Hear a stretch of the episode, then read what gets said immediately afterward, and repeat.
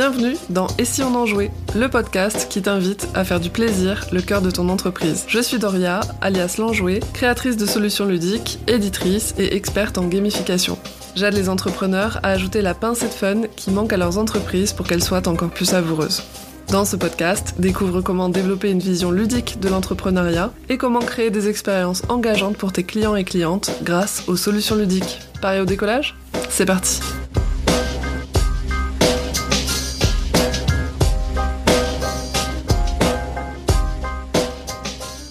Hello bonjour et bienvenue dans le nouvel épisode de Et si on en jouait le podcast. Dans l'épisode d'aujourd'hui, j'interviewe Dorian Baker qui est la queen du Customer Care. Avec Dorian, en plus d'avoir presque le même prénom, on a des centres d'intérêt partagés et l'envie commune de mettre l'humain au centre des entreprises et des expériences clientèle. Si tu ne la connais pas, Dorian Baker est l'hôte du podcast Entrepreneur Care et entrepreneuse depuis 2018. Elle forme les entrepreneureuses à utiliser le Customer Care comme force de leur business et elle forme aussi des personnes à devenir Customer Care Manager freelance. Pour plus de performance dans son entreprise tout en y mettant plus d'humain et de valeur, c'est elle la spécialiste. Si moi je la connaissais via les réseaux depuis quelques temps déjà, c'est seulement lors du Bichot 2022 de The Beboost qu'on a échangé pour la première fois. J'avoue, quand elle m'a envoyé un message sur Insta après avoir joué à ma cocotte enjouée avec Safia Gourari, j'ai un peu fangirlé. On était toutes les deux présentes sur l'événement, mais malheureusement on s'est loupé de peu pour se rencontrer IRL. Cependant, quelques temps plus tard, j'ai eu la joie d'être invitée sur son podcast et de papoter avec elle de gamification dans l'expérience clientèle, mais aussi dans tous les domaines du business et de la vie en général. Si tu veux écouter l'épisode, tu trouveras le lien dans la description. La conversation était vraiment super intéressante et j'ai tout de suite eu envie de l'inviter ici pour qu'elle nous partage son expérience avec la gamification et son avis sur l'intérêt ainsi que les bénéfices de la gamification dans le Customer Care. C'est donc avec grand plaisir que je te partage notre échange sans plus attendre. Je te souhaite une très belle écoute. Bonjour Doriane. Bonjour Daria. Merci euh, d'être d'être là sur Et si on en jouait, mon humble podcast. Je suis ravie de te, de te recevoir ici euh, dans cet épisode. Moi aussi, j'ai l'impression, euh, je, suis dans le mood comme si j'allais participer à un jeu. c'est pour ça que je sais, j'ai un sourire et tout depuis le début, j'attends de... Eh ben écoute, dans cet épisode, on va être plutôt sur un format un peu euh, classique en interview, mais par contre l'épisode d'après, que les auditoristes pourront te découvrir sous un autre jour, par le prisme d'un petit jeu que j'ai concocté pour toi. Trop hâte. J'ai hâte aussi.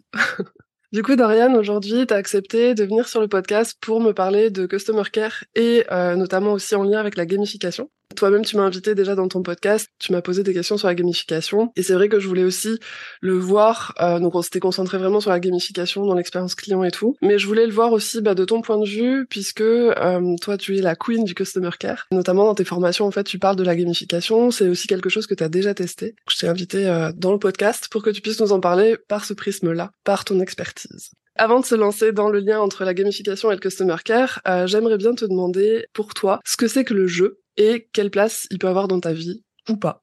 Je dirais que depuis que j'ai un enfant, le jeu a énormément de place dans ma vie. Euh, on joue quasiment tous les jours euh, avec euh, avec ma fille.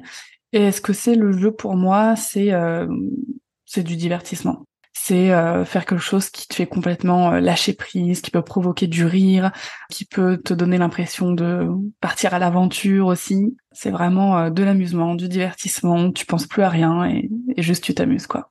Trop chouette. Ah, c'est vrai que les enfants, ont... enfin le jeu pour les enfants a une place tellement mmh. importante dans euh, leur apprentissage des choses et même dans leur quotidien. C'est vrai que nous, en tant qu'adultes, parfois on se décolle un petit peu de ça parce que forcément il y a tout le côté sérieux qui vient euh, prendre le pas un petit peu sur euh, sur nos vies. Mais je trouve ça vraiment assez génial de de se connecter justement avec le côté mmh. hyper playful, mais en même temps très sérieux du jeu des enfants, quoi. Parce que quand les enfants jouent, c'est hyper sérieux. Enfin, genre, faut pas les déranger. Ah oui. Ah non, non, si tu déplaces une brique du Lego euh, au mauvais endroit, ça rien ne va plus.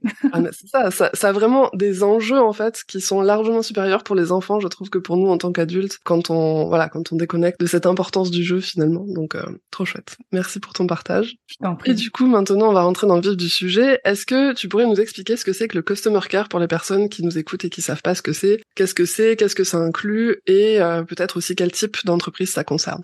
Euh, je vais commencer par dire que le customer care, ça concerne tout le monde, n'importe quel type d'entreprise, qu'on soit freelance, solopreneur, qu'on soit une start-up, une entreprise du CAC 40. On a tous besoin de, de customer care. Le customer care, on pourrait le traduire littéralement par service client en français.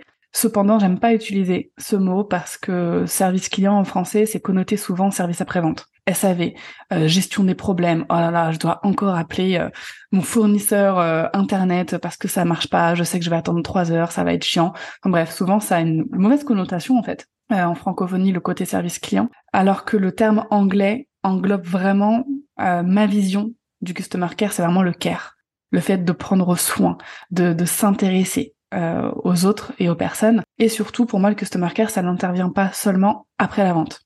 C'est le nom euh, raccourci. En règle générale, moi, j'appelle ça du community et customer care. Il y a aussi toute la partie qu'est-ce qui se passe avant l'achat pour euh, des prospects, pour des personnes qui font partie d'une audience. Aujourd'hui, quand on prend notre domaine Doria du business en ligne, on crée du contenu pour faire grandir une audience, donc on attire des gens bien avant qu'ils soient clients. Toutes ces personnes-là, il faut en prendre soin aussi. Il y a du care qu'il faut leur apporter pour être sûr déjà bah, qu'ils correspondent à nos clients idéaux, pour leur apporter les produits, les services dont ils ont besoin et les accompagner s'ils en ont besoin, bien sûr, jusqu'à la vente. Donc ça englobe vraiment toute cette partie avant, pendant et après achat, bien évidemment, avec la fidélisation. Et ça va même un peu plus loin dans ma vision des choses, c'est que le customer care, c'est une philosophie business en fait. On va placer euh, au cœur de son entreprise, au cœur de toutes nos stratégies, l'humain, euh, le client idéal euh, et vraiment la personne. Qu'est-ce qu'on va lui apporter en fait? Wow, super. C'est vrai que moi, quand j'ai démarré dans l'entrepreneuriat, tu vois, j'avais pas du tout cette notion en fait de customer care. J'ai découvert ces termes justement avec plutôt euh, l'infoprenariat, euh, puisqu'au tout début, moi, quand je me suis lancée euh, dans mon auto-entreprise, j'étais plutôt sur un système d'entrepreneuriat très euh, local, un peu, je dis ça, je, sais pas si c'est très cool, mais un peu old school, tu vois. Mm. Et du coup, j'avais pas toute cette dimension-là. Et effectivement, pour moi, j'avais cette notion, tu vois, du service après-vente, mais avec aussi une vision en tant que cliente assez péjorative du SAV, parce que forcément c'est le service que tu contactes quand tu as un problème, quand ton produit n'est pas conforme, quand tu dois faire jouer euh, ta garantie, etc. Et ça se passe plus ou moins bien en fonction de à quel point c'est compliqué de faire jouer ces garanties-là. Donc c'est vrai que j'avais pas conscience en fait qu'il y avait tout un concept en fait autour de ça, que, ça portait son nom. Et j'aime vraiment beaucoup aussi le terme anglais et la, façon dont toi en fait tu l'abordes et dont dont t'en parles dans tes contenus et ta philosophie autour de ça. Le fait de prendre soin, je trouve ça hyper euh, important en fait. Et c'est vrai que spontanément, moi je prends je prends soin de mes clients parce que j'aime chouchouter les gens, tu vois. Mais le fait qu'il y ait une réelle stratégie en fait à développer mmh. derrière ça, euh, c'est vraiment quelque chose que j'ai trouvé hyper intéressante. Euh, donc, euh, est-ce que tu pourrais nous en dire un peu plus peut-être sur cet aspect vraiment de stratégie derrière un customer care, plutôt que juste, enfin, il y a le côté prendre soin, mettre l'humain au centre qui est hyper important, mais du coup, voilà, qu'est-ce que tu peux intégrer en fait dans une stratégie customer care? On peut intégrer pas mal de choses parce que déjà pourquoi il faut une stratégie, c'est que le customer care, il y a plusieurs notions qui entrent en jeu. C'est déjà la notion de responsabilité quand on est entrepreneur, qu'on crée un business, on est responsable des personnes qu'on invite chez nous. Tu vois, si on crée du contenu, qu'on veut attirer des personnes, ben on est quand même bien content qu'elles soient là. Donc on a une responsabilité euh, envers eux par rapport à ça. Puis ensuite, une encore plus grande responsabilité quand euh, ils deviennent clients. Et il y a le fait que cette responsabilité, quand elle est prise au sérieux, peut devenir aussi une grosse charge mentale. Ça peut être source de stress, d'avoir euh, bah, à gérer des personnes, hein, à prendre soin des personnes, offrir le meilleur service possible, que ce soit avant ou après l'achat. Et la stratégie à mettre en place, c'est non seulement pour que toutes ces personnes-là soient vraiment bien guidées et comprennent bien soin d'elles, mais aussi pour décharger mentalement euh, l'entrepreneur et que pour lui, ce soit une partie de plaisir de gérer son customer care. Parce que les retours que j'ai euh, en règle générale sur le customer care d'un entrepreneur, tu vois, qui va être débordé, qui connaît un succès euh, de, de, façon assez rapide ou qui a pas du tout les bonnes stratégies, c'est je me sens submergé. C'est vraiment le mot qui revient à chaque fois. Je me sens submergée, j'ai trop d'emails, trop de notifications, je peux pas répondre à tout le monde, etc.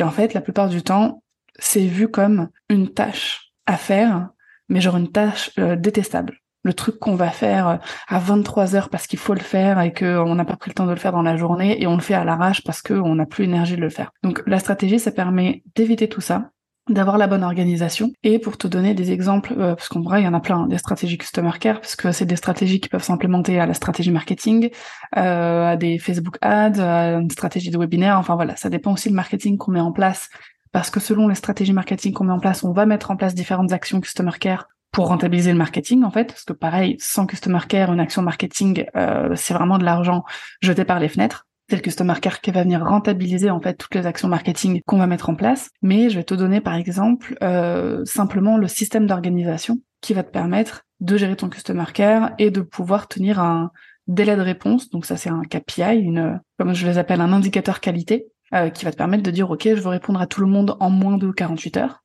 Tous les deux jours, de 9h à 11h, je réponds à tous mes emails, à toutes mes notifications euh, sur les réseaux sociaux, à tous mes commentaires, etc. Donc c'est mettre par exemple ce genre d'organisation euh, en place. Ça peut être la mise en place de FAQ, de foire aux questions, avec toutes les questions qu'on nous pose très régulièrement et de les afficher partout, de mettre une sur notre site internet, d'en mettre euh, en story permanente sur les réseaux sociaux, d'en faire un post de temps en temps avec les questions qu'on nous pose de façon récurrente. C'est aussi de créer des templates de réponses pour notamment bah, ces fameuses questions récurrentes qui peuvent nous être posées par en commentaire, en DM, par email, et d'avoir en fait une base de réponses déjà prête, ce qui nous permet de pas avoir à nous répéter à chaque fois, ce qui crée en fait souvent cette frustration de on pose toujours les mêmes questions, j'en ai marre de me répéter.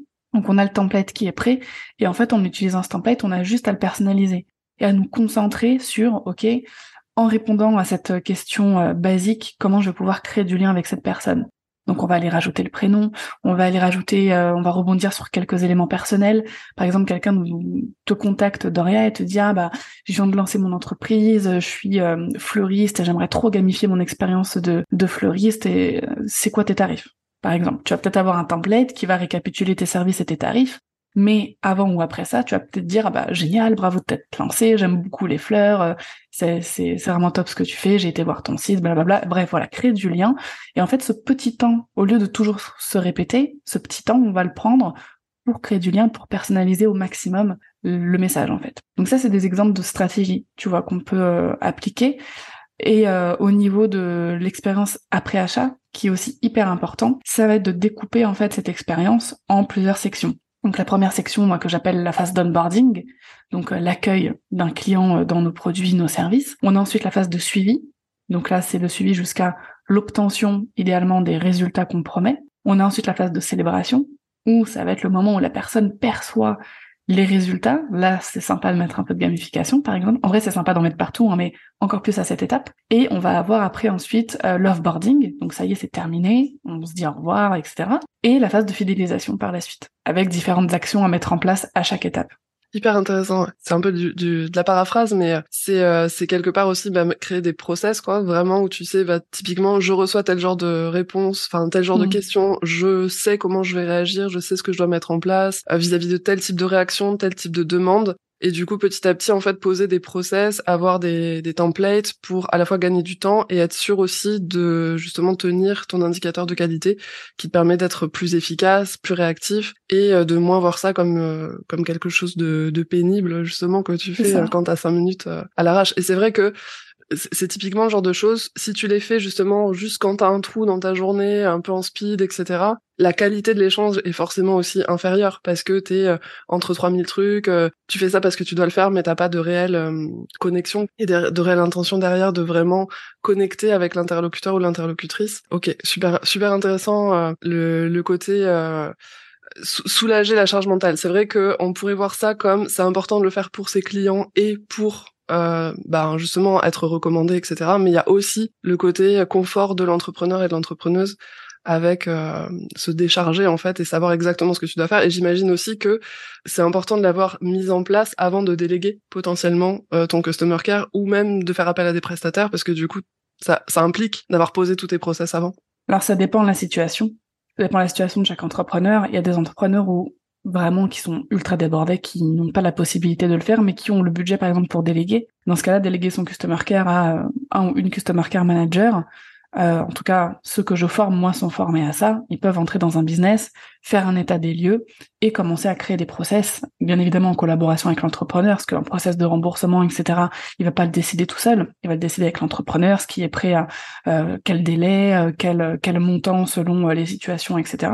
Mais selon effectivement les cas, parfois il est préférable de prendre un professionnel qui va venir tout mettre à plat, bien ranger, bien structuré, qui va tout prendre en charge en fait. Là, c'est la décharge mentale euh, à 100% quasiment, euh, plutôt que d'essayer de le faire seul et peut-être de mettre d'autres pans de son business à côté. Bon, après, ça dépend vraiment des situations. Dans l'idéal, c'est quand même mieux apprendre à gérer seul au départ son customer care, déjà parce que quand on débute, on n'a pas forcément le budget pour déléguer, et en plus, c'est hyper important pour connaître ses clients, pour créer un lien avec eux. Et les échanges, en fait, qu'on a avec des, des, des clients ou des futurs clients, des prospects, notre cible en général, ça nous apporte des informations hyper précieuses.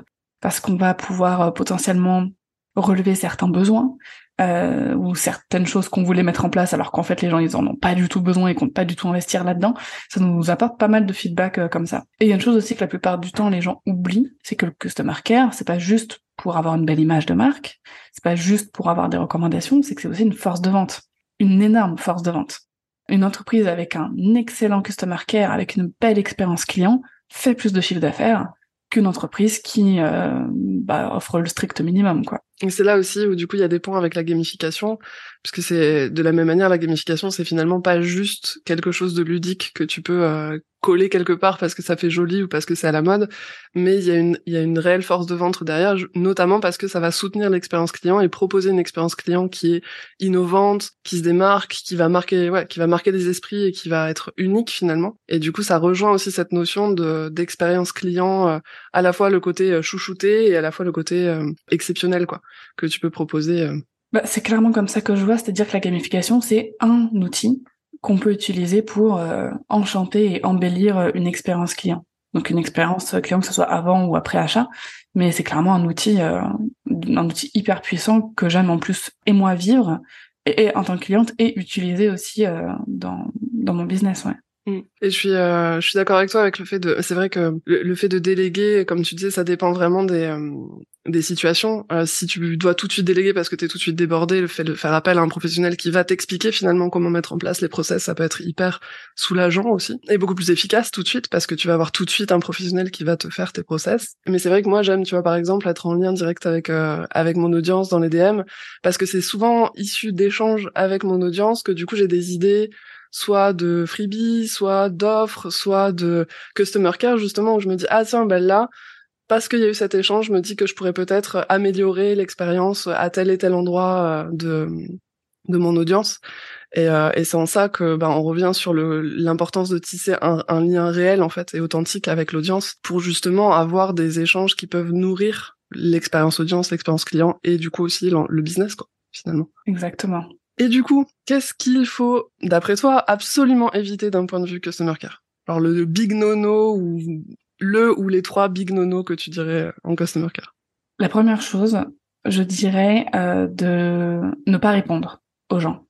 Parce que, alors je parle beaucoup de la réponse, parce que la réponse, c'est ce fameux point de contact, tu vois, l'un des premiers points de contact en fait qu'on a avec quelqu'un qui, qui nous écrit. Ne pas répondre. En fait, le customer care, l'expérience client, la gamification, l'enjeu c'est quoi? C'est les émotions. C'est qu'est-ce que la personne va ressentir derrière. Le but, c'est de créer un maximum d'émotions positives, de la fierté, de l'amusement, du rire, de la satisfaction, de l'émerveillement, euh, voilà, ou juste simplement être content d'avoir un résultat par rapport à un produit qu'on a acheté. Ne pas répondre à quelqu'un qui nous écrit, ça crée énormément d'émotions euh, négatives, surtout quand on lâche un vue. C'est-à-dire qu'un prospect, quelqu'un t'écrit, euh, il attend une réponse. Au bout d'une semaine, il va voir, il voit que tu as vu le message mais t'as pas répondu. Ça crée un sentiment de rejet.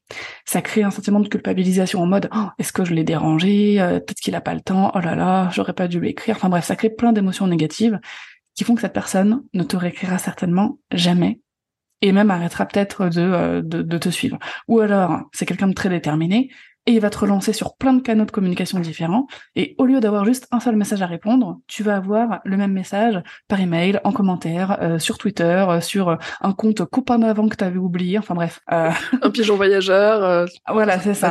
Il y a deux cas. Soit la personne t'abandonne, parce qu'elle s'est sentie aussi abandonnée, mmh. en quelque sorte. Et encore une fois, on en revient à cette notion de responsabilité. Si on a choisi en tant qu'entrepreneur consciemment d'avoir des réseaux sociaux, de mettre à disposition une adresse email pour qu'on puisse nous écrire, de faire une chaîne YouTube euh, pour acquérir de la visibilité, on a cette responsabilité de répondre aux gens qu'on a volontairement attirés à nous en fait. Tu vois, il y a, y a, vraiment tout, tout ça à prendre à prendre en cause. Donc ne pas répondre à quelqu'un, surtout si on a vu son message, alors c'est un big no. Il y a mal répondre, deuxième big no. Euh, qui envoie autant de mauvaises euh, de, mauvaises vibes. Quelqu'un te demande, euh, par exemple, bonjour, c'est quoi tes prix? De répondre bonjour, c'est 200 euros. Point. C'est un peu abrupt. Voilà. pas très agréable. mais ça, ça, arrive. Ou alors, encore pire, de dire, mais je l'ai dit dans mon dernier post, ou c'est marqué sur mon site, euh, faut aller voir sur mon site. Voilà, en gros, tu me saoules avec ta question, débrouille-toi, va chercher l'info toi-même. Et ça arrive euh, peut-être que certains auditeurs sont choqués hein, à, cette écoute, ça arrive tellement souvent. Je le vois tellement souvent que ce soit en partage de story de certains certains entrepreneurs, certains e-commerce, etc., en commentaire euh, ou même en DM. Hein. Donc euh, voilà. Deuxième big no, mal répondre. Donc vraiment toujours répondre à tout le monde assez rapidement avec une réponse, comme tu disais tout à l'heure, intentionnelle, qualitative, où on va créer du lien avec quelqu'un. Et le troisième big no, si je devais en trouver un autre, ah celui-là je l'aime bien aussi, c'est de se plaindre de ses clients ou de son audience en public. Ouh. Et ça, ça arrive aussi beaucoup trop souvent. Et à chaque fois, ça me, oh, ça me retourne mon cœur de, de passionner de la relation client. C'est par exemple aussi des entreprises ou des entrepreneurs qui vont capturer un, un message qu'ils ont reçu, qui trouvent ridicule ou qui vont tourner en ridicule en fait de façon euh, publique. Voilà. Et ça, ça arrive très souvent. Ouais, donc là, on est carrément dans l'humiliation, quoi. C'est euh... dans l'humiliation, dans le ah regardez. Euh... Alors là, je parle pas de messages genre euh, de hater. Je parle pas d'une insulte que quelqu'un partagerait parce qu'il a été touché, pas du tout. Je parle de ce type de message de ah mais c'est quoi vos prix, euh, qu'est-ce que vous vendez, euh, enfin voilà des des questions qui en fait pour un entrepreneur qui les reçoit tout le temps vont paraître bêtes, vont paraître évidentes, mais en fait il va pas y avoir la démarche de se mettre à la place de quelqu'un c'est quelqu'un qui vient de nous découvrir. Au final, si on reçoit tout le temps cette question, c'est peut-être qu'on n'est pas assez clair dans notre communication. Euh, Est-ce que ce qu'on fait, c'est assez clair pour tout le monde? Est-ce qu'on le communique euh, sur toutes nos plateformes euh, assez régulièrement? Donc, En fait, la plupart du temps, c'est de notre faute. Hein, si on reçoit tout le temps la même question, c'est rarement de la faute euh, de la personne en face, surtout si euh, c'est plusieurs personnes. Si c'est une personne par an, alors là oui, à la limite, on peut se dire que c'est une personne qui a pas fait l'effort de chercher, même si je n'aime pas ce terme, parce qu'en fait, elle a droit de pas faire l'effort de chercher, c'est nous qui avons besoin d'eux en fait. On offre un service, on offre des produits, mais ils peuvent très bien aller les chercher ailleurs. Mmh, donc l'idée c'est vraiment de faciliter finalement le trajet d'un client. Ça. Euh, dans ton business, mais aussi dans toute la communication, tous les canaux de communication, etc. C'est vraiment de baliser le parcours de manière super fluide. facile, facile et simple. Ouais, facile, simple. Pour que du coup la personne elle ait justement pas ces questions à se poser et que limite elle ait pas à te poser des questions parce que normalement toutes les réponses sont déjà sont déjà données quoi. Et parfois, pour terminer là-dessus, Doria, parfois il y a des personnes qui vont quand même poser ce genre de questions qui paraissent évidentes et euh, pour le coup le travail de communication aura été très bien fait, mais souvent c'est un prétexte pour entrer en contact parce que avant de passer à un achat, quelqu'un, enfin, la plupart des gens ont besoin de parler, de voir qui se cache derrière, euh, comment ils vont être accueillis. Moi, je sais que personnellement, avant de faire appel à un prestataire, ou même parfois avant d'acheter dans une marque que je ne connais pas, bah, souvent je leur envoie un DM ou je leur pose une question, etc. parce que j'ai besoin de voir avant l'achat déjà comment je vais être considéré, parce que j'ai envie de vivre une belle expérience avec eux. En fait, quand je consomme quelque chose aujourd'hui, euh, c'est pas juste pour avoir le produit. Je, je, je, veux quelque chose de sympa en plus. Donc euh, il y a aussi cette notion qu'il faut pas oublier. Parfois, il y a des personnes, c'est juste un prétexte pour entrer en contact avec nous et juste euh, ressentir. Alors souvent, c'est inconscient. Hein. Je dis pas qu'elles le font consciemment. Souvent, c'est inconscient, mais c'est vraiment ressentir. Voilà, bah, qu'est-ce qui va se passer? Est-ce que je vais être bien accueilli Est-ce que cette personne mérite ma confiance? Mmh, c'est hyper intéressant ce que tu dis. Euh, parce que c'est vrai que du coup, parfois, on a besoin d'aller un petit peu euh, goûter l'eau, quoi, tâter le terrain, mais on sait pas forcément comment aborder la personne en face. Et, euh, et du coup, le fait de poser une question un petit peu euh, simple, entre guillemets, sur les horaires d'ouverture, les tarifs, mmh. le fonctionnement, le, la politique de remboursement, etc., ça peut être effectivement, le, comme tu dis, le prétexte pour le faire. Et je trouve ça hyper intéressant. Parce que tu vois, je l'avais, je l'avais jamais vu comme ça, pour le coup je me dis que c'est aussi intéressant de le faire volontairement. Ouais. De le faire vraiment comme une démarche de je vais poser une question un petit peu anodine pour aller voir justement comment ça se passe euh, en termes de, de rapport client en fait euh, et de relations clients dans l'entreprise. Donc je trouve ça ouais, hyper intéressant. Et ça me fait penser à, à une comparaison. Euh, tu vois, tout, toute bête, on va pas acheter un appartement si on ne le visite pas. Ouais, clairement.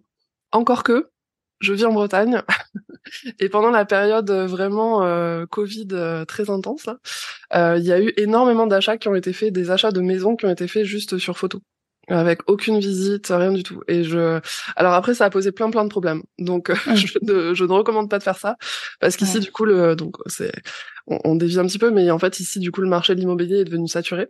Il n'y avait plus rien à acheter, plus rien à louer, euh, bah, notamment parce que euh, on n'est pas si loin de Paris que ça en train, donc il y avait aussi beaucoup de Parisiens qui ont acheté en fait des maisons pour venir mmh. se mettre au vert pendant la pandémie et qui du coup travaillaient à distance. Euh, mais bref, du coup il y a eu une grosse crise en fait de l'immobilier ici et le problème c'est que avec cet achat en fait à distance, euh, il y a eu énormément de demandes après de bah, d'abandon en fait d'achat, tu vois, de remboursement de machin, de plans foireux et tout. Donc ça a mis énormément de monde dans la panade, que ce soit les vendeurs ou les agences immobilières en fait. Donc, dans tous les cas, à ne pas faire. donc voilà, je, je, ne recommande pas. Enfin, je trouve que la, la métaphore et le, parallèle est intéressant à faire justement parce que hmm. l'expérience d'achat derrière, euh, il a été euh, bah, pas, bah, compliqué, compliqué et potentiellement un peu foireux. Donc, euh. mais ce que je trouve hyper intéressant du coup finalement, c'est que le customer care, on peut aussi dire que c'est énormément lié à l'empathie qu'on peut avoir envers ses clients et envers son audience parce que c'est se mettre dans les chaussures de la personne et c'est vrai que quand euh, quand ça fait quelque temps qu'on est lancé, que du coup on répond comme tu dis euh, souvent aux mêmes questions, qu'on a un petit peu les mêmes euh, les mêmes interactions avec des personnes à chaque fois différentes. Pour nous, c'est peut-être la 25 millième fois qu'on répète la réponse, mais par contre pour la personne qui nous écrit, c'est le tout premier contact.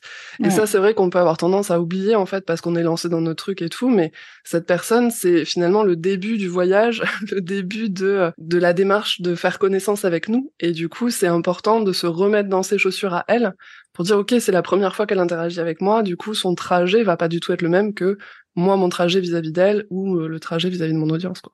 Ouais, t'as as bien résumé. Il y a cette notion de se remettre un petit peu à la place. Peut-être que nous, on a des centaines ou des milliers d'abonnés, mais quand une personne nous écrit, elle est seule face à nous. Donc, euh, c'est normal de considérer chaque personne en tant qu'individu euh, unique et pas quelqu'un plongé dans une masse, en fait. Mmh, mmh, carrément. du coup, ce serait quoi pour toi le minimum vital qui te ferait dire qu'il y a au moins un début de stratégie customer care euh, dans un business bah, ça va reprendre les éléments que je t'ai dit tout à l'heure. Hein. C'est euh, qu'une personne euh, puisse répondre rapidement à tout le monde de façon qualitative en y prenant plaisir. Parce que ça aussi, ça se ressent à travers le message de quelqu'un, s'il y prend plaisir ou si vraiment ce qu'il fait, c'est en train de, de le saouler. Donc voilà, qu'un entrepreneur prenne du plaisir à répondre à tout le monde sur toutes ces plateformes assez rapidement et de façon qualitative. Ok. Et du coup, par quoi tu pourrais commencer Enfin, quel conseil tu pourrais donner pour les pour les personnes qui nous écoutent pour justement s'assurer d'être en mesure de faire ça? Ce serait quoi Peut-être les une ou deux choses à mettre en place dans son business pour s'assurer euh, de répondre de manière régulière et qualitative? Euh, bah, C'est des choses que j'ai déjà dit tout à l'heure. Il y a l'organisation, s'organiser, fixer un créneau horaire. L'idéal, c'est tous les jours, mais fixer par exemple tous les jours de 9h à 10h, je réponds à tout le monde. Et ensuite, je ne retourne pas dessus. Parce que ça aussi, c'est le piège. Souvent, euh, on va répondre à ces commentaires ou ces DM Instagram trois, quatre fois dans la journée, comme ça, au pif, et on a l'impression que ça nous prend toute la journée.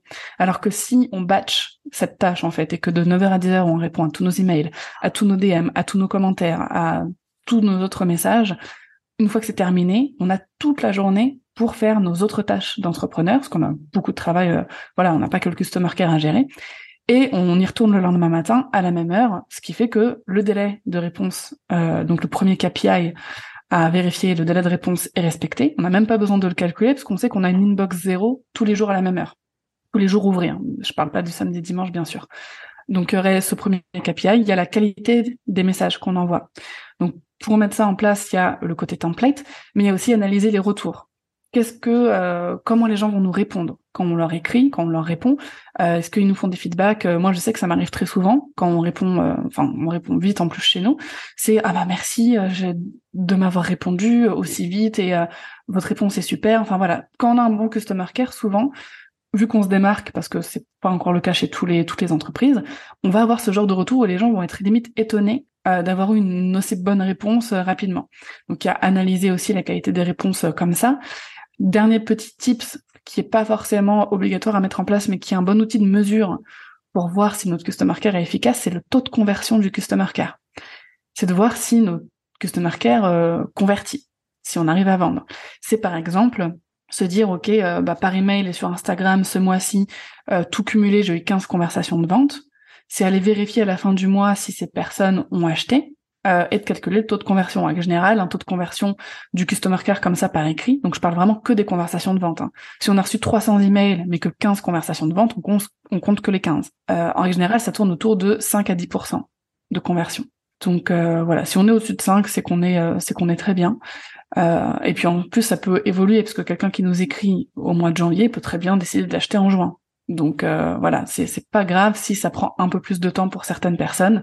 Et ça peut aussi, si jamais on a un mauvais taux de conversion du customer care, ça peut c'est pas forcément qu'on a un mauvais customer care, ça se trouve on a un très bon customer care, mais peut-être que la cible n'est pas la bonne. Peut-être qu'on a un souci au niveau du persona, euh, que les personnes qui qu'on invite à nous contacter, bah, au final c'est pas les personnes qui ont besoin de nos produits. Donc ça aide aussi à se remettre en cause et à redéfinir d'autres choses dans notre business, de calculer ce genre de, de KPI en fait. Super, merci pour ces tips. Je pense que c'est hyper euh, actionnable directement. Et du coup, ça me fait penser à parce qu'on parle de customer care, mais euh, il y a aussi tout le care pour les autres humains euh, dans nos business qui sont en interaction. Je pense notamment aux potentiels collaborateurs, euh, aux invités justement, tu vois, euh, et, nous-mêmes en fait en tant que bah, en tant que prospect, parce que finalement, pour le coup, tu vois, le fait de pas, on parlait de pas répondre, mais je trouve que pas répondre, que ce soit à un collaborateur, que ce soit à un prospect, que ce soit au contraire à un futur prestataire, etc. Enfin, pour moi, en fait, le customer care finalement, il serait potentiellement applicable à tous les êtres humains qui sont en lien avec ton business. Ouais. Alors je, je, sépare quand même un petit peu, c'est-à-dire que par exemple pour tout ce qui est équipe, prestataire de services, collaborateurs, etc., j'appelle ça du team care. Enfin, même euh, dans les entreprises anglo-saxonnes, ça, s'appelle comme ça aussi, du, team care. Et effectivement, leur donner tout ce qu'il faut pour travailler, leur répondre dans les temps quand ils ont besoin d'éléments, euh, etc. Et prendre soin d'eux, c'est aussi hyper important. Nous, on a une grosse stratégie de, de team care chez Baker Bloom et de la gamification aussi. De temps en temps, on commence nos réunions en, en faisant un jeu. Notre réunion de début d'année, par exemple, on fait un jeu. Euh, donc on l'a fait pour la première fois là cette année. Euh, c'était euh, c'est le jeu Gartic Phone en fait. Mmh. C'est une sorte de voilà de dessin de basé sur des phrases et en fait la, thématique c'était bah écrivez une phrase par rapport à ce que vous voulez réaliser en 2023 et ensuite en fait ça nous envoie la phrase aléatoire dans le groupe aléatoirement pardon et on doit la dessiner. Et au fur et à mesure, voilà, des personnes qui euh, réceptionnent le dessin, ils doivent décrire une phrase. Cette nouvelle phrase, elle est renvoyée à quelqu'un d'autre, il doit la dessiner. À la fin, ça ne donne pas du tout le même résultat. C'est très drôle. Et surtout quand on donne une thématique précise comme ça, c'est euh, assez marrant. Puis ça permet de, de, découvrir les projets de des membres de l'équipe. En fin d'année, on a fait un quiz euh, bien-être de l'équipe. Alors je précise, j'ai pas de salariés, c'est vraiment que des équipes en freelance. Hein, donc le team care, ça s'applique aussi et surtout, je dirais, euh, encore plus quand on a des, des prestataires de qualité qu'on a envie de garder avec nous, parce que les prestataires, euh, s'ils veulent, ils peuvent partir. Donc on a envie de garder les talents. C'est un peu comme la fidélisation client, sauf que là on fidélise en fait les talents qu'on recrute. Après un salarié aussi peut partir, mais c'est différent. Euh, il faut quand même prendre soin des salariés. Il galère un peu plus à partir, quoi. Donc, euh, donc t'as un petit peu de temps pour te rattraper, quoi. Mais c'est ça. Et donc en fin d'année, par exemple, on a fait un quiz qui était assez rapide, qui demandait, euh, voilà, sur une échelle de 1 à 10, est-ce que tu te sens stressé? Est-ce que t'as pris assez soin de toi cette année? Est-ce que machin? Et euh, selon le résultat du quiz, la personne avait une punition, en fait. Donc euh, la punition, ça pouvait être une heure de massage à domicile, une heure de ménage offerte, euh, un bon pour un resto. Enfin voilà. J'aurais bien aimé avoir ce genre de punition à l'école, tu sais. un truc feel good, on va dire. Hyper cool. On en avait parlé du coup euh, bah, quand mm. tu m'avais invité, on avait un, petit peu mentionné aussi ce que toi t'avais avais pu mettre en place dans, ton business. Et je trouve ça hyper hyper euh, intéressant en fait de mettre de la gamification au service de l'interne finalement, donc vraiment au niveau des équipes, au niveau des prestataires. Alors ça, ça implique d'avoir effectivement des équipes et des prestataires. Euh, quand on est tout seul, c'est un peu moins facile. Encore que, on peut aussi gamifier son propre quotidien d'entrepreneur et c'est aussi ce que moi, tu vois, j'invite les gens à faire avec des outils ludiques, avec euh, des euh, des, des habitudes aussi qu'on peut euh, qu'on peut qu'on peut stimuler même en solo finalement. Mmh. Et du coup, quel, bah, quel résultat t'as pu avoir justement sur ces deux mises en place en interne vis-à-vis de ton équipe, sur le quiz et puis sur le, le mini-jeu? Quel, quel bénéfice t'as pu observer? Qu'est-ce que t'as pu récolter comme data peut-être? Qu'est-ce que ça, qu'est-ce que ça a généré dans ton activité? Bah Là, c'est deux exemples récents. Mais euh, bah déjà, il n'y a pas de turnover chez nous. Les seules personnes qui sont parties, c'est nous qui avons dû nous en séparer parce que euh, soit on n'avait plus besoin de, de, leur service, soit c'était des missions euh, avec un, une durée. mais il n'y a pas de turnover en fait. Il y a des personnes, une personne surtout qui est là depuis trois ans. Donc c'est une des premières personnes que j'ai recrutées. Il travaille encore avec nous aujourd'hui et enfin c'est pas du tout dans ses projets de plus travailler, plus travailler avec nous. Quand on recrute un talent, la plupart du temps, au bout de quelques mois, les retours qu'on a, c'est ok. Moi, mon but, c'est de rester euh, avec ce contrat qui, en plus, la plupart du temps, c'est un contrat principal, un de leurs contrats principaux chez nous, euh, et d'avoir des petits projets à côté. Donc, en fait, on devient un petit peu le projet dans lequel ils veulent s'investir. Et ça, quand on travaille avec des prestataires et des freelances, c'est hyper précieux parce que recruter un prestataire, le former à euh, notre business, lui donner accès à tous nos produits, etc., ça implique du temps, de l'argent aussi de, de notre part, et un mauvais recrutement ou quelqu'un qui se sent pas bien et qui part au bout de deux mois, c'est une perte de temps et d'argent monumentale pour une entreprise, même une petite entreprise comme nous. Alors il n'y a pas que le jeu hein, qui compte. Genre le jeu sans une bonne base de relations, sans euh, de la bienveillance, euh, de la confiance et euh, un contrat de travail aussi qui soit solide, hein, on va en mettre les bases, ça sert à rien. Mais le rajouter en plus d'une base saine, ça aide vraiment bah, à faire en sorte que les gens qui travaillent avec nous soient contents bah, de travailler avec nous qu'ils n'aient pas juste leur travail à faire et salut, que voilà, il y a, autre chose. La plupart des prestataires, euh, ce que je remarque, c'est qu'il y en a certains qui vont le dire tout de suite, moi je préfère travailler dans mon coin, j'ai pas envie d'intégrer une équipe, etc. Pas de souci. Enfin, faut aussi s'adapter à la façon de, de travailler de chacun. Mais la plupart du temps, je remarque que c'est quand même une demande. C'est qu'il y a beaucoup de freelances, de prestataires qui étaient salariés avant, ils se sentaient pas bien dans leur entreprise, alors ils sont partis. Mais ils sont pas partis parce que le cadre de travailler en équipe leur plaisait pas. C'était juste dans cette entreprise que ça allait pas, par exemple.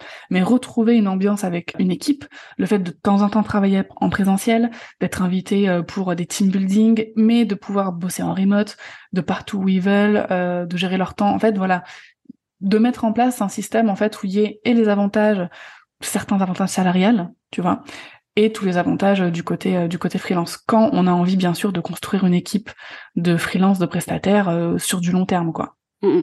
C'est, hyper important ce que tu dis par rapport euh, notamment à la gamification. Tu vois, le jeu c'est c'est cool, la gamification de manière générale c'est. Enfin moi, voilà, je suis convaincue donc je vais pas dire le contraire. Mais par contre, c'est vrai que ça c'est un des points de vigilance que moi je donne euh, systématiquement. C'est attention, le jeu pour du jeu, c'est déjà ça n'a pas trop d'intérêt parce qu'il faut avoir un objectif derrière clair, mais aussi il faut pas mettre du jeu pour, enfin, pour réparer un dégât qui pourrait, qui devait, qui devrait être soigné avant. Je vais y arriver. C'est pas un pansement, quoi. ouais, c'est pas, c'est pas un pansement, ou en tout cas, si c'est un pansement, ça peut être un joli pansement avec des licornes, mais avant ça, t'as désinfecté la plaie, quoi. Mm. Moi, une fois, on m'a contacté justement pour euh, euh, intervenir pour euh, mettre du jeu dans un, un, événement de team building, notamment parce qu'il y avait des dissensions en fait dans l'équipe. Et du coup, j'ai la première chose quand on me dit ça, c'est que je pose plein plein de questions pour essayer de comprendre en fait l'origine des dissensions, voir ce qui a été testé avant comme solution, avant de faire jouer les gens entre eux en fait. Parce que le jeu, euh, de manière générale, enfin, on a peut-être tous des expériences comme ça dans les familles et euh, entre potes. Ça peut potentiellement exacerber en fait les, dynamiques relationnelles qui sont euh, difficiles, délicates, tendues, etc. Donc, si t'es dans, t'arrives dans une équipe qui déjà est hum, abîmée où les relations se sont effritées, s'il n'y a pas du tout eu ce travail déjà de pré-réparation, en fait, mettre du jeu, ça changera rien, voire même potentiellement ça peut être pire. Parce que du coup, s'il y a un, semblant de compétition dans le jeu, on va éviter la balle au prisonnier, quoi. Ouais, c'est ça, c'est la balle au prisonnier. c'est la balle au prisonnier, mais pas avec des balles en mousse, tu vois. Donc, euh, du coup, c'est un peu, c'est un peu chaud. Donc, euh, je trouve ça hyper important, particulièrement en interne. Généralement, quand on va gamifier l'interne, c'est justement avec cette dimension de fidélisation des talents, de team building, de confiance, de, de renforcer une dynamique. Donc, on est vraiment, vraiment là sur du, euh, de la proximité, hyper intense. Avec ton audience aussi mais enfin quand tu gamifies quelque chose pour euh, pour quelqu'un qui est abonné à toi sur Insta t'as quand même moins d'enjeux relationnels t'as moins d'affect. Donc dès qu'il y a toutes ces dimensions là euh, c'est vraiment important de les prendre euh, les prendre en compte quoi. Et quand on design un jeu même un jeu de société moi c'est quelque chose dans lequel je fais vachement attention en fait. Les dynamiques qui peuvent se créer entre les personnes autour mmh. du jeu de société alors après ça dépend. Tu peux avoir envie de créer une expérience qui est ultra compétitive etc mais dans le cadre d'un business et dans le cadre d'une team, c'est pas forcément ce que je recommande. si tu veux que justement il y ait des affinités qui se conservent et que derrière la dynamique de travail elle soit aussi euh, fluide et euh, en prise de, de confiance quoi, c'est pas forcément euh, le plus judicieux quoi, on va dire.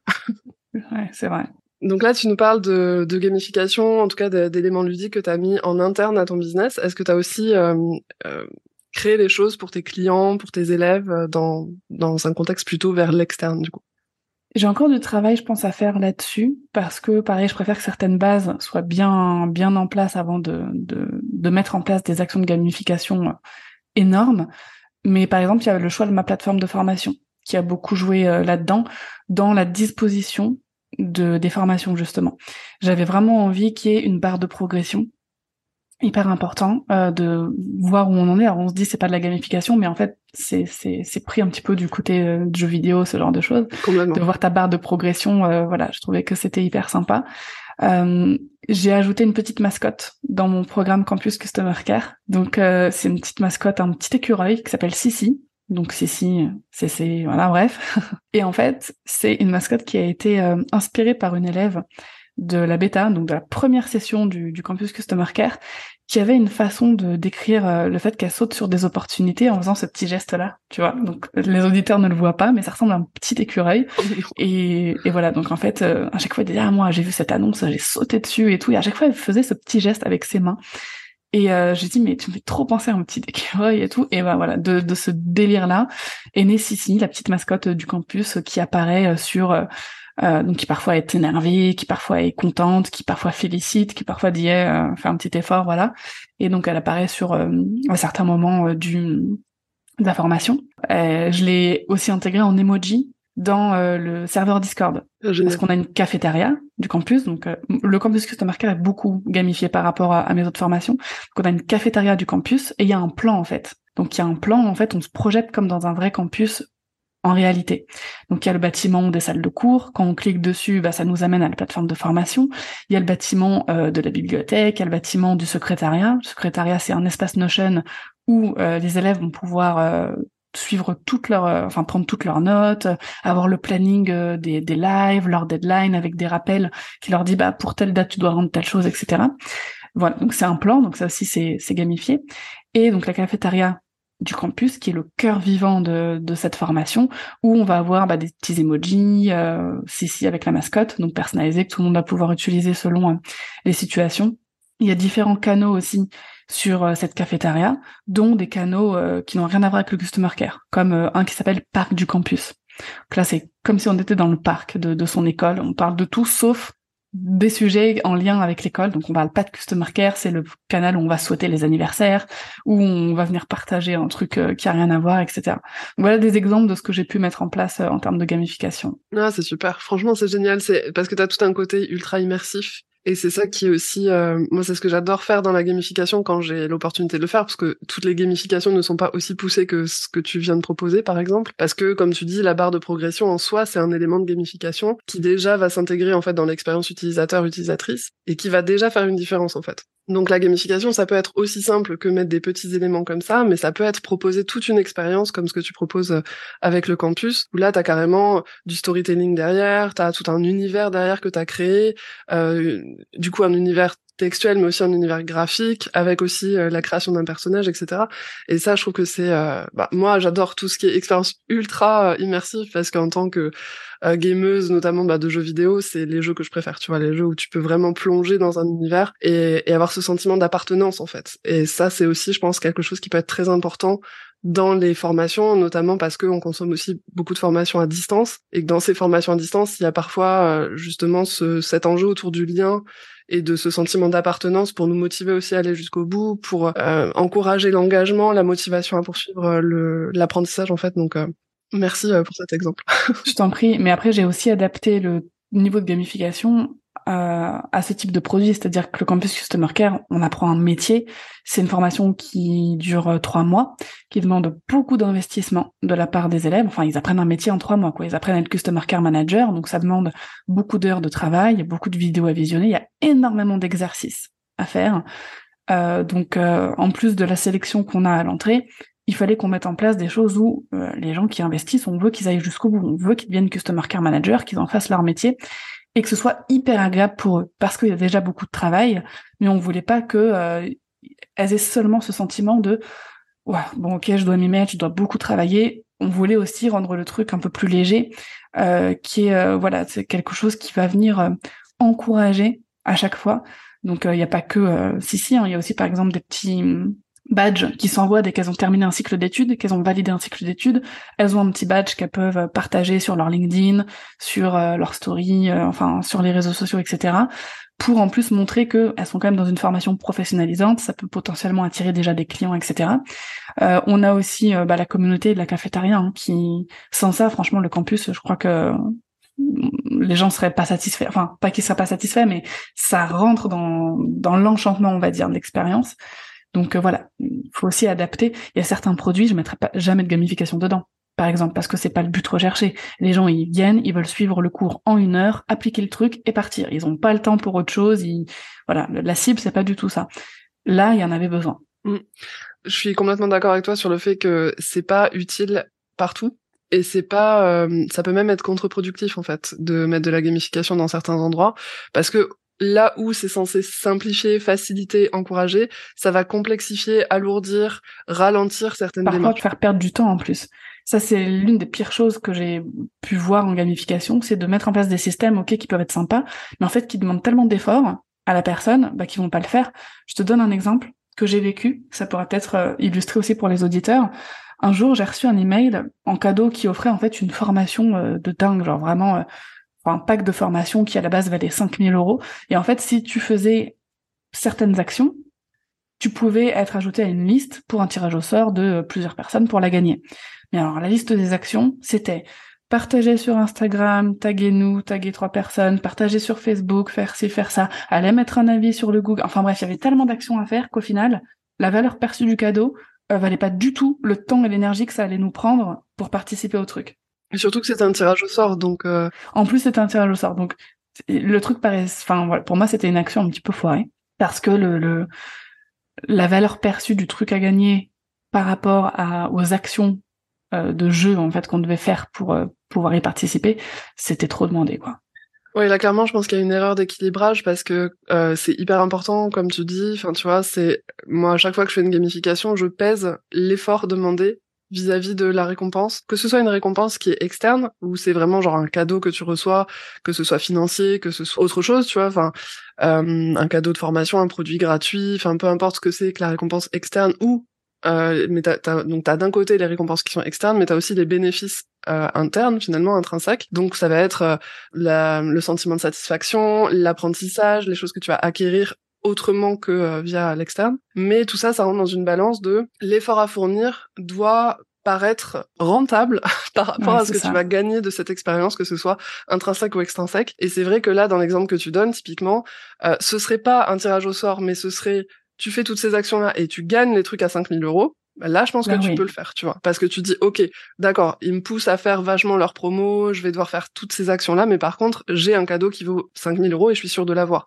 Par contre, quand c'est euh, proposé par mail, donc t'as aucune idée de la taille de l'audience de la personne, donc tu dis, si ça se trouve, en fait, ils ont balancé euh, 150 000 mails, donc j'ai une, une chance sur 150 000, après avoir fait toutes ces actions-là, de gagner 5000 balles, bah là d'un coup effectivement la valeur elle drop euh, drastiquement et, euh, et du coup j'ai juste l'impression de me faire un peu manipuler pour faire leur com en fait. Et d'un coup la perception elle peut passer de ah c'est super cool j'ai une opportunité et une expérience fun à vivre à je me fais manipuler il y a rarement un truc entre les deux tu vois c'est genre euh, donc euh, donc ouais donc effectivement euh, il y a tout n'est enfin tout n'est pas intéressant à gamifier et c'est pour ça que moi la première chose que je dis c'est voilà quel est ton objectif derrière ça et euh, et quelle est l'audience aussi à qui tu veux le proposer en fait. Pourquoi et à qui? Et à partir de là de se dire bah non mais là en fait ton truc euh, si tu le fais juste euh, sans gamification au final ce sera beaucoup plus direct beaucoup plus euh, bénéfique. Donc euh, donc effectivement euh, tout n'est pas adapté. Pour moi tous les sujets sont adaptés tous les formats sont adaptés toutes les activités sont adaptées. Mais à l'intérieur de ça toutes les actions ne le sont pas. Donc c'est important de définir quoi. Et du coup pour toi quel quel avenir pourrait avoir la gamification dans le customer care? Puisqu'on en voit de plus en plus un petit peu un petit peu partout Je pense que ça va devenir indispensable.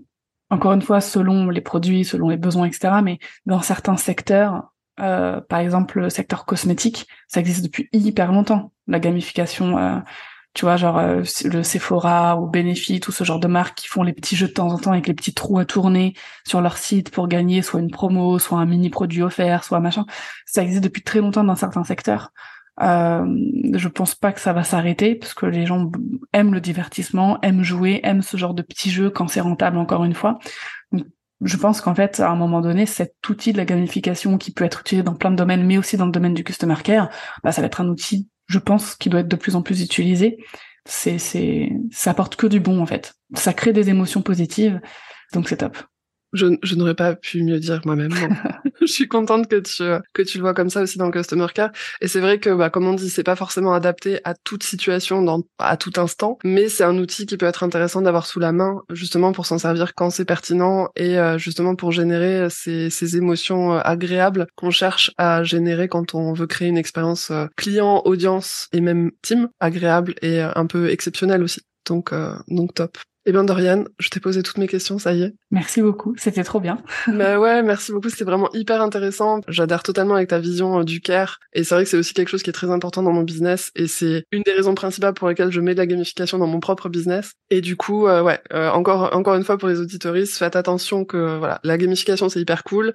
c'est vraiment un outil qui est super intéressant en customer care, audience care, team care, mais à faire aussi toujours en se mettant dans les chaussures de la personne en face et à toujours se demander en fait ce que ça peut générer comme émotion, comme expérience, et si c'est vraiment ça en fait qu'on veut générer chez la personne ou pas. Et on peut toujours se lancer, tester une expérience, et c'est hyper important de voir après une fois que c'est mis en place si les comportements justement et les émotions qu'on souhaitait générer, c'est bien celles qu'on a générées ou pas. Et euh, c'est toujours possible d'itérer et donc de modifier l'expérience pour faire en sorte de rétablir le coche, enfin de rattraper le coche si euh, c'est pas tout à fait les effets escomptés quoi. C'est pas non plus euh, voilà, c'est c'est réparable. Merci beaucoup Dorian pour ton intervention. C'était vraiment hyper intéressant euh, euh, donc euh, je suis sûre que, que l'audience va, va kiffer découvrir tes tips et, et puis même le partage de tout, tout ce que tu as pu déjà mettre en place dans ton business au niveau de la gamification. Donc merci encore une fois ben, d'être venu et puis je te dis à très bientôt. Merci à toi.